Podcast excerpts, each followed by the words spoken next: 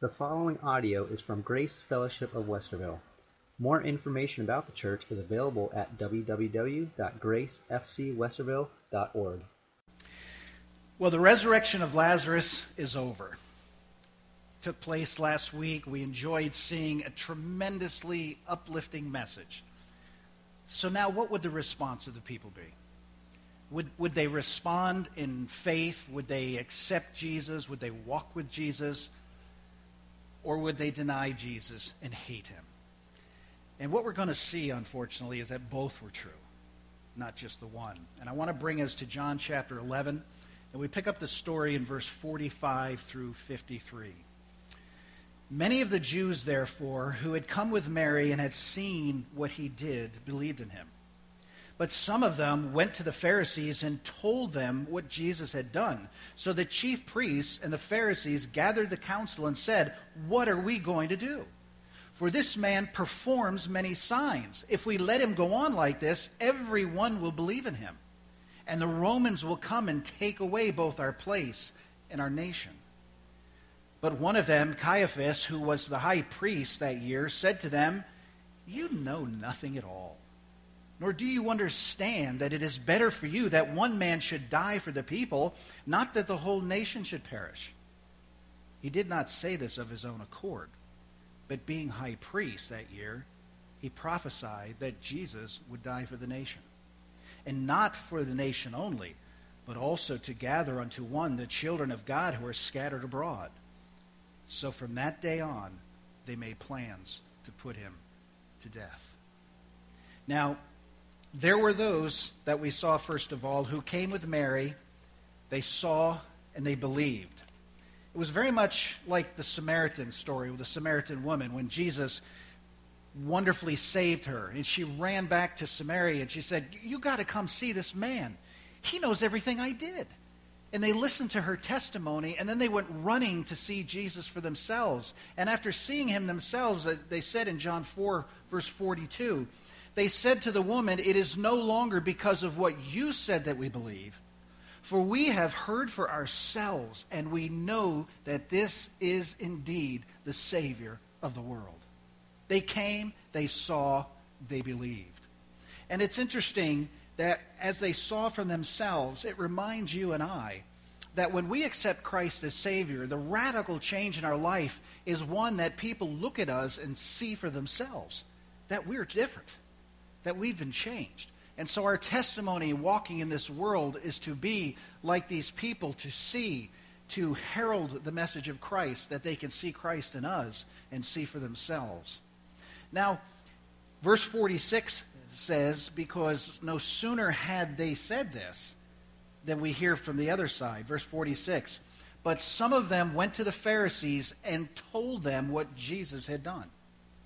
So let's just take a few minutes now and look at the evil hearts that were just as relevant here as, as those who believed. How could they witness such a miracle? How could they stand there and see a man come out of the grave who'd been there for four days? And yet, as he comes out, they run and tell on him and run to the Pharisees and tell. How could they be so hateful and at the same time so impervious? And you know, as I, as I went through this, it reminded me that people going to tell the people they follow of something like this has happened already. If you recall in the beginning of John, there was a situation where John the Baptist's followers came to him and they said, paraphrasing, John, you got to do something, man. These people are not following you, they're all following Jesus. And you remember the famous words uttered by John the Baptist in John chapter 3, verse 30. He said, Oh, no, no, no, no. He must increase, and I must decrease. You see, John had come into this world, and the purpose of John was to point men and women to the coming Messiah. And when Jesus stepped into those waters and was baptized by John, he said, Behold, the Lamb of God who takes away the sins of the world. Now, guys, follow him. He must increase, and I must decrease. Now, the reality is that the Pharisees were here for the same reason. The Pharisees, through the law, were to teach people through the law of the coming Messiah. They were to help them keep the law and be the kind of people they should be, looking for the coming of their Savior. Their Savior came. Their response was, He must decrease, I must increase. We got to do something about this guy. I mean, if he has his way, we're going to lose everything. Two similar situations, but two totally opposite reactions. John the Baptist giving it to God, and the Pharisees struggling to hang on to it. It's an amazing thing that takes place here. So it seems that the people reported to the Pharisees, who in turn informed the Sadducees, who then called a meeting of the Sanhedrin, which was the supreme governing body of everyone, to try to decide what they were going to do. So here were the best men of the nation, or at least in their mind. And there were the Pharisees, presumably the most holy men of the nations, all decked out in their gowns and their phylacteries. They may have even opened the meeting in prayer. But what were they meeting for? They were meeting to oppose a sinless man who came to offer salvation. So you, you had these Pharisees who were not a political party at all, though they were political because of the power and the respect they had. But they were concerned about keeping the law in its minutest details and making sure everyone else did. On the other hand, you have the Sadducees. These were not religious men, these were the politicians. They, they were the wealthy aristocrats. And they collaborated with the Romans to preserve their position and control. And, and these men had much to lose, especially if there was a civil disorder, because they knew civil disorder would bring the Romans down upon them. So whenever there was a question between civil order or justice, they would always side with the Romans, because all they cared about was keeping things the way they were. The interesting thing is that these two groups were enemies. They were rivals. They did not like each other at all. Yet when it came to Jesus, they united in a common cause. The Pharisees hated Jesus for his religious views. He exposed their sins. The Sadducees opposed him because he was a threat to their privileged position. Later, we find the same thing happening with Herod and Pilate, who were t- complete enemies of each other. In Luke chapter 23, verses 11 through 12, we read, And Herod with his soldiers treated him with contempt and mocked him. Then, arraying him in splendid clothing, he sent them back to Pilate. And Herod and Pilate became friends with each other that very day, for before this they had been at enmity with each other. Two men hated each other are now buddies in their unified hatred of Jesus. Eh, this starts to give us some insight into the heart of these men. People would rather unite with their enemies than follow Jesus. You know, Winston Churchill once said that if Hitler invaded hell, he was sure that he would be able to find something good to say about Satan in the House of Commons. Today, we see opposing factions coming together to put down Christianity. We see it all over the world. We're starting to see it more and more in this country. People do not want to surrender to Jesus Christ. They look for any way they can to oppose him. So they've all come together now, and they're going to have this council. So let's look at this evil deliberation. They begin with, What are we going to do? What a way to start their meeting. Here is this man performing miracles. If we let him go, people are going to believe. They're not going to follow us. We're going to lose our following, our standing. Notice verse 47 and 48. So the chief priests and the Pharisees gathered the council and said, What are we to do? For this man performs many signs. If we let him go on like this, everyone will believe in him, and the Romans will come and take away both our place and our nation. But, but wait a minute. He just raised a dead man. Think about that. We're not talking about dumb people here. We're talking about the smart people. We're talking about the educated people. We're talking about the people who know the law inside and out. We're talking about wealthy people. So these aren't ignorant people. These are the most educated people there is. And they're plotting to do away with them. The most striking thing about this discussion is that it unintentionally confesses that Christ's strength versus their weakness is no match. It, it's, it's, it's striking on several levels. First of all, there's no attempt to deny the miracles. I mean, think about that. They know this man was raised from the dead. They know he's given blind men sight. They know he's, he has healed the lame. They know he has fed 5,000. They know he turned water to wine. They know all the miracles and the hundreds more that aren't even recorded here. These are smart people. But they don't deny the miracle. Then there was an earlier account where they admitted they didn't even know what he was doing. In fact, in John chapter 7, verse 51, it says, Does our judge, do we judge a man without first giving him hearing and learning what he does? But now they know exactly what he does, and they still deny him. They owned the genuineness of the miracles, yet their consciences were not moved. In short, they admitted to the miracles, but they opposed the miracle worker. They also admitted that they had been powerless over the considerable period of time because this is, in effect, their question when they said, What are we going to do? They are totally and completely powerless. And they know it, and they're scared. How does somebody see all the evidence and yet deny it? I mean, we're 2,000 years later. The Holy Spirit works in our heart and gives us understanding. These men were there as it happened, and they didn't believe. What goes on in that kind of heart? They, uh, they were acknowledge, acknowledging that their efforts to stop him were completely futile. So if we translate their true meaning, they were asking, look how Jesus is growing in popularity. What are we going to do about it because we're losing our grip? Now, the fact that the Pharisees and the Sadducees collaborated against their, nat- against their natural instinct to do away with Jesus reveals the real true nature of sin in the heart of man. Sin had formed them and hardened them. Therefore, no matter what Jesus did, they were determined to hate him.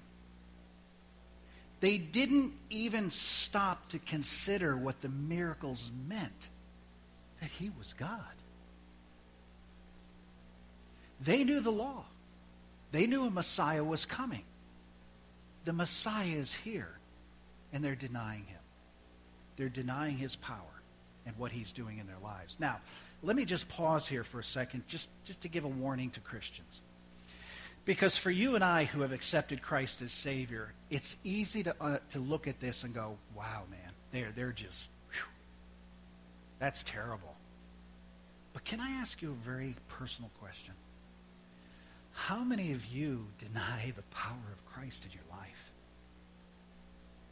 How many of you, when faced with trials and difficult situations, find yourself just struggling to hang on to your life and what you want? You're not willing to give up to what the Lord may want to do in your life. You don't know how to handle situations. You don't know what to do knowing that God fully loves you and fully intends to work in your lives and to fill you with His Spirit, it's hard to give up, to die to self. That He must increase and I must decrease. You can read John the Baptist saying it, but boy, when it starts to come home, it's a whole new ballgame, isn't it? So as you look at this story, you need to just, just be mindful of what it really means in your life. You may have accepted him as Savior and got one foot in heaven, but you got the other foot on your own will. And God is going to work until you see it his way. So we see this today, don't we? People who will deny the truth of the gospel and give any excuse they can not to buy into it. So, bursting onto the scene now is good old self serving Caiaphas. One of, one of them, named Caiaphas, stood up and counseled in a very self serving way. He said, We must think of the good of the people. Great politician, very good politician. But notice verses 49 to 50. Notice what he says here. But one of them, Caiaphas, who was a high priest that year, said to them, You know nothing at all. Nor do you understand that it is better for you that one man should die for the people, not that the whole nation should perish. Notice how he dismissed every comment up to that point. He's probably been sitting there listening and listening to the panic, listening to all these comments, and he finally stops and he goes, You know nothing. Don't you know it's better for one man to die, though innocent, than for everybody to die? And he begins to prophesy in such a way that they start to see his side of it. Now, I find this fascinating that the most ruthless of them all would be the one to prophesy about Jesus' death. The others were panicked. The others were afraid. They were just talking and throwing things out. But Caiaphas was not confused. There were confused people, but not Caiaphas. Forget the miracle. He must die. Caiaphas expressed it in terms of the good of the people, as most politicians were. He said, Look, we got to think of everybody. Let's get rid of this guy so everybody will be good. The amazing thing, however, is that Caiaphas unwittingly foretold not only that Jesus would die, but also he would die the scope of his death and the atonement for all, all, all men. So even the evil ones are in the hands of God. Don't ever mistake that. When you look, read the news and you see all the evil in the world, understand that every one of them is in the hands of God. He controls everyone. And he's controlled everyone from, from the Garden of Eden until today. And here, this most evil man thinks he's got a great idea, and he's prophesying the words of God. So here's what he said Jesus died not just to make salvation possible, but to make it certain. He died not just to make salvation possible, but to make it certain. Nowhere in Scripture is there a more emphatic and, ex- and explicit statement concerning the objects for which the atonement was made, and it came from God's enemy. I'm here to tell you, folks, you might as well give up now. He is in control. And so Caiaphas is his spokesman, sharing these words and putting it out there. Now, Caiaphas had, a, had an effect on these people. Verse 53 says So from that day on, they made plans to put him to death. Everything is in the hands of God. Everything is moving forward to his sacrificial death on Calvary. But Caiaphas laid it out so well that they all jumped on board. And from this point forward, the plans are put in place to take his life.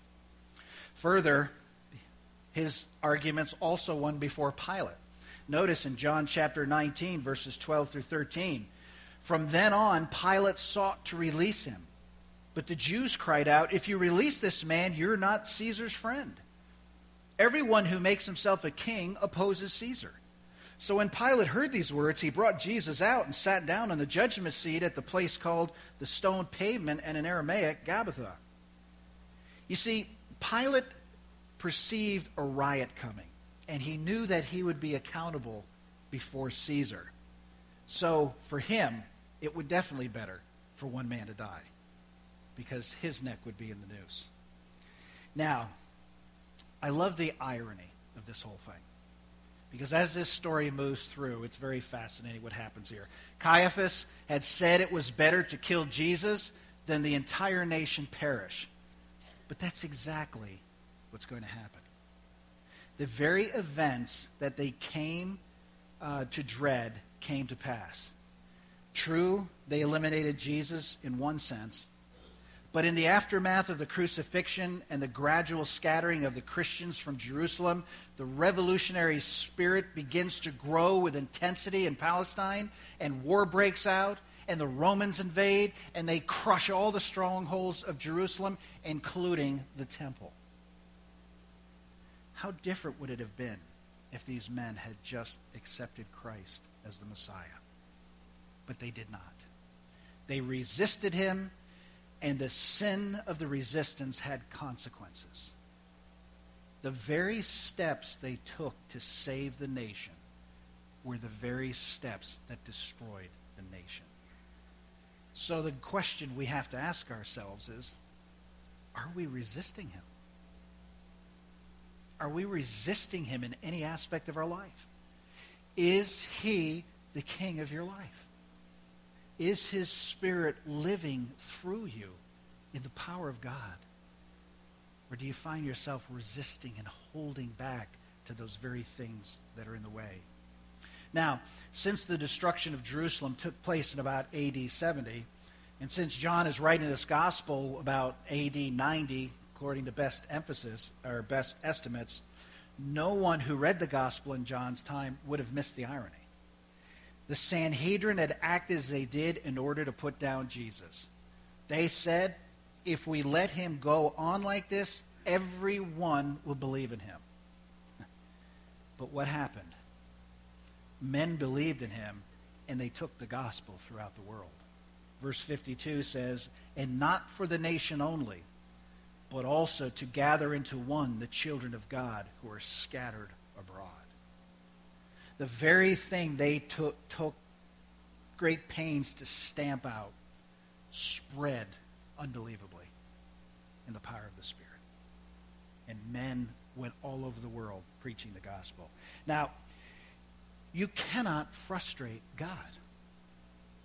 You can oppose him, but you will only pay the consequences as these men did.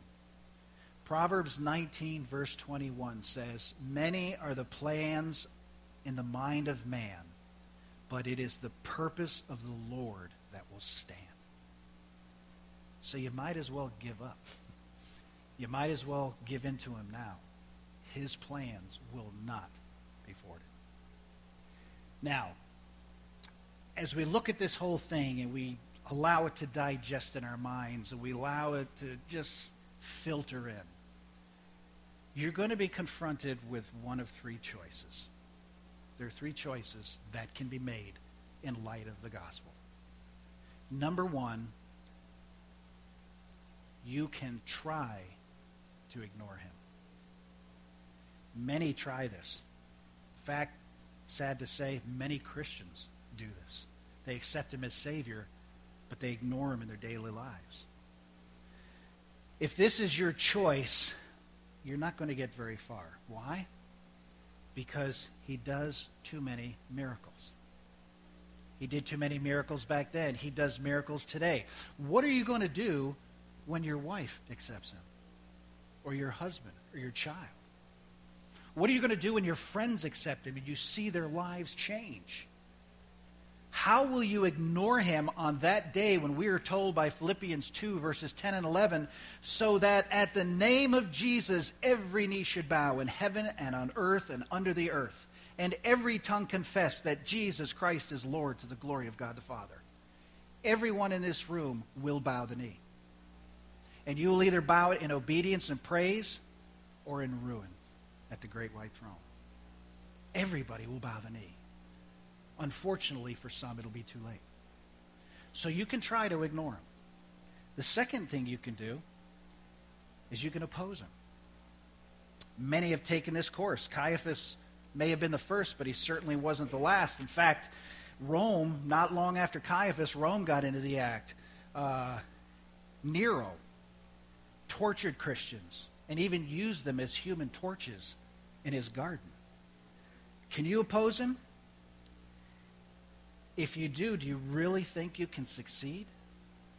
If you do, I can assure you that you will find yourself in the company of those recognized in Psalm chapter 2, verses 2 through 4.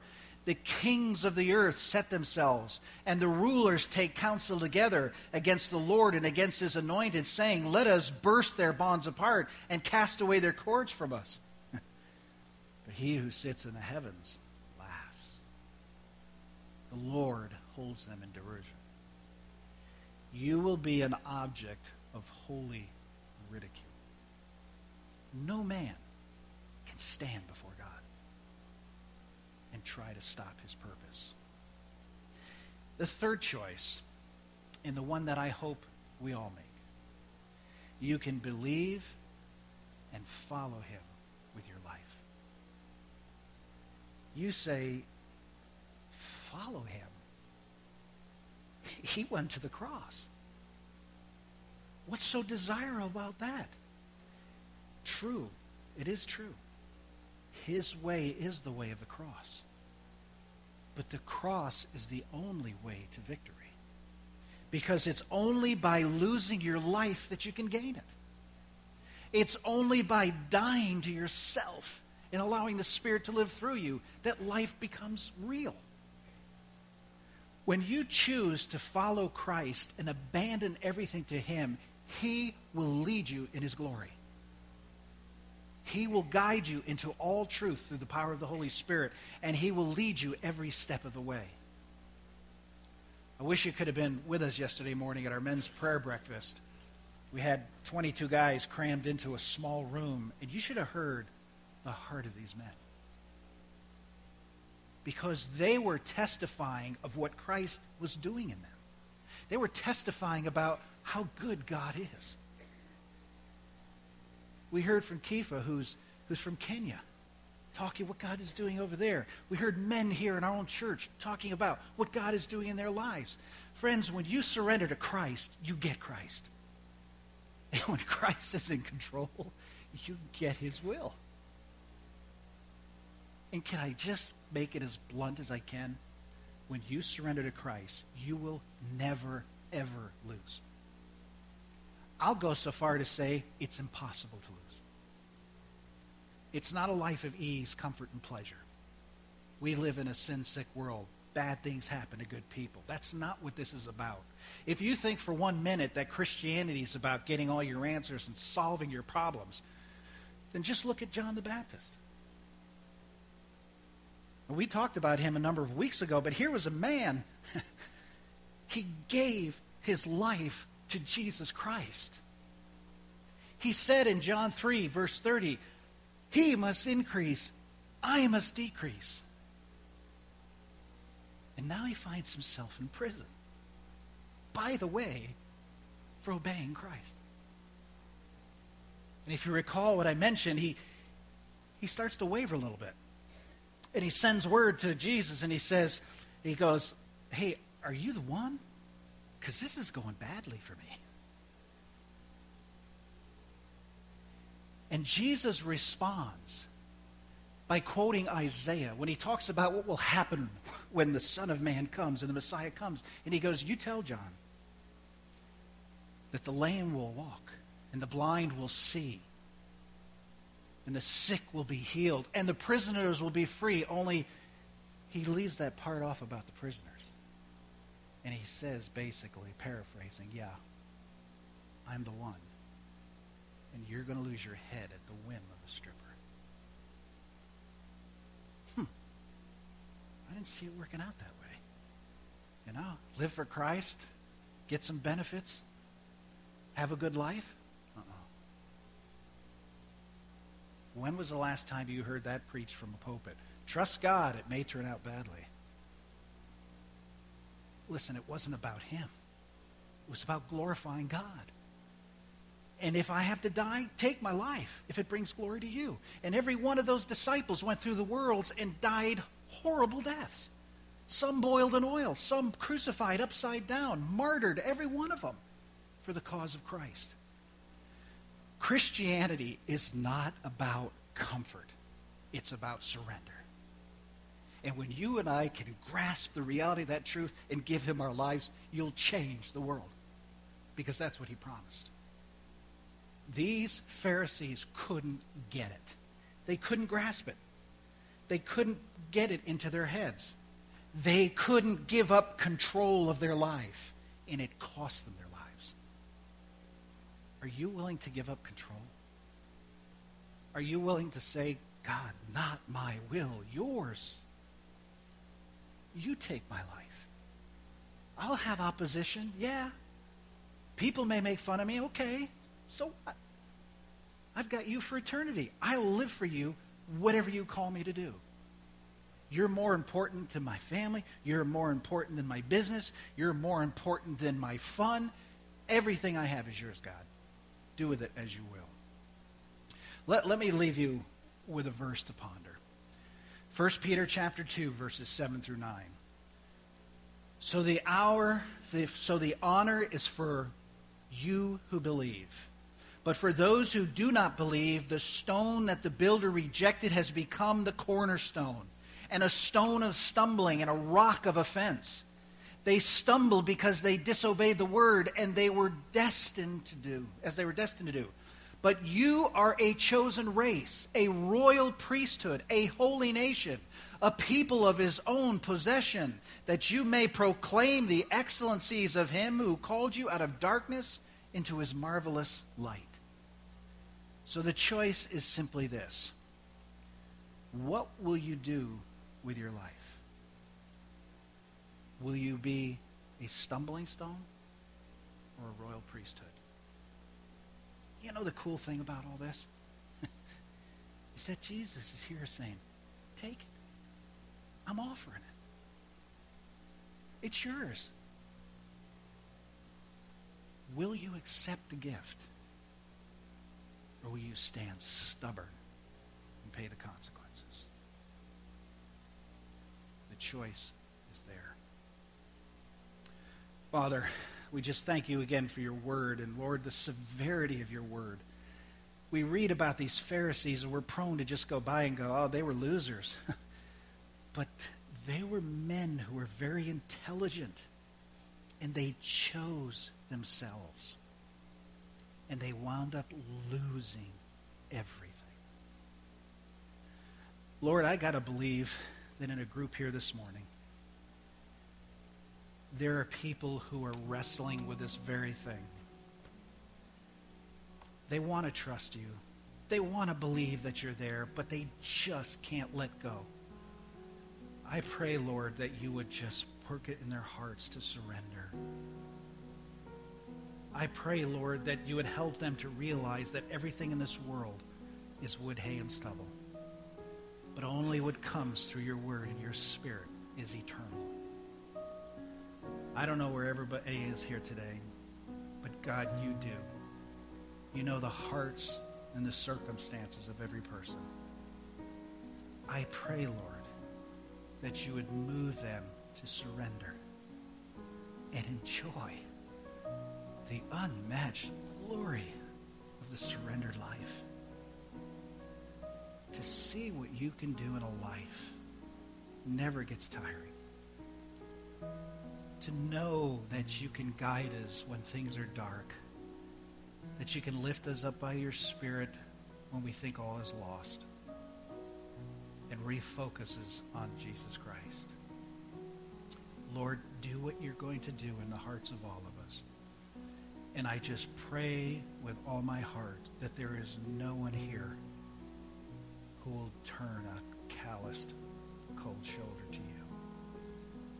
Move in us, I pray, in Christ's blessed name. Amen.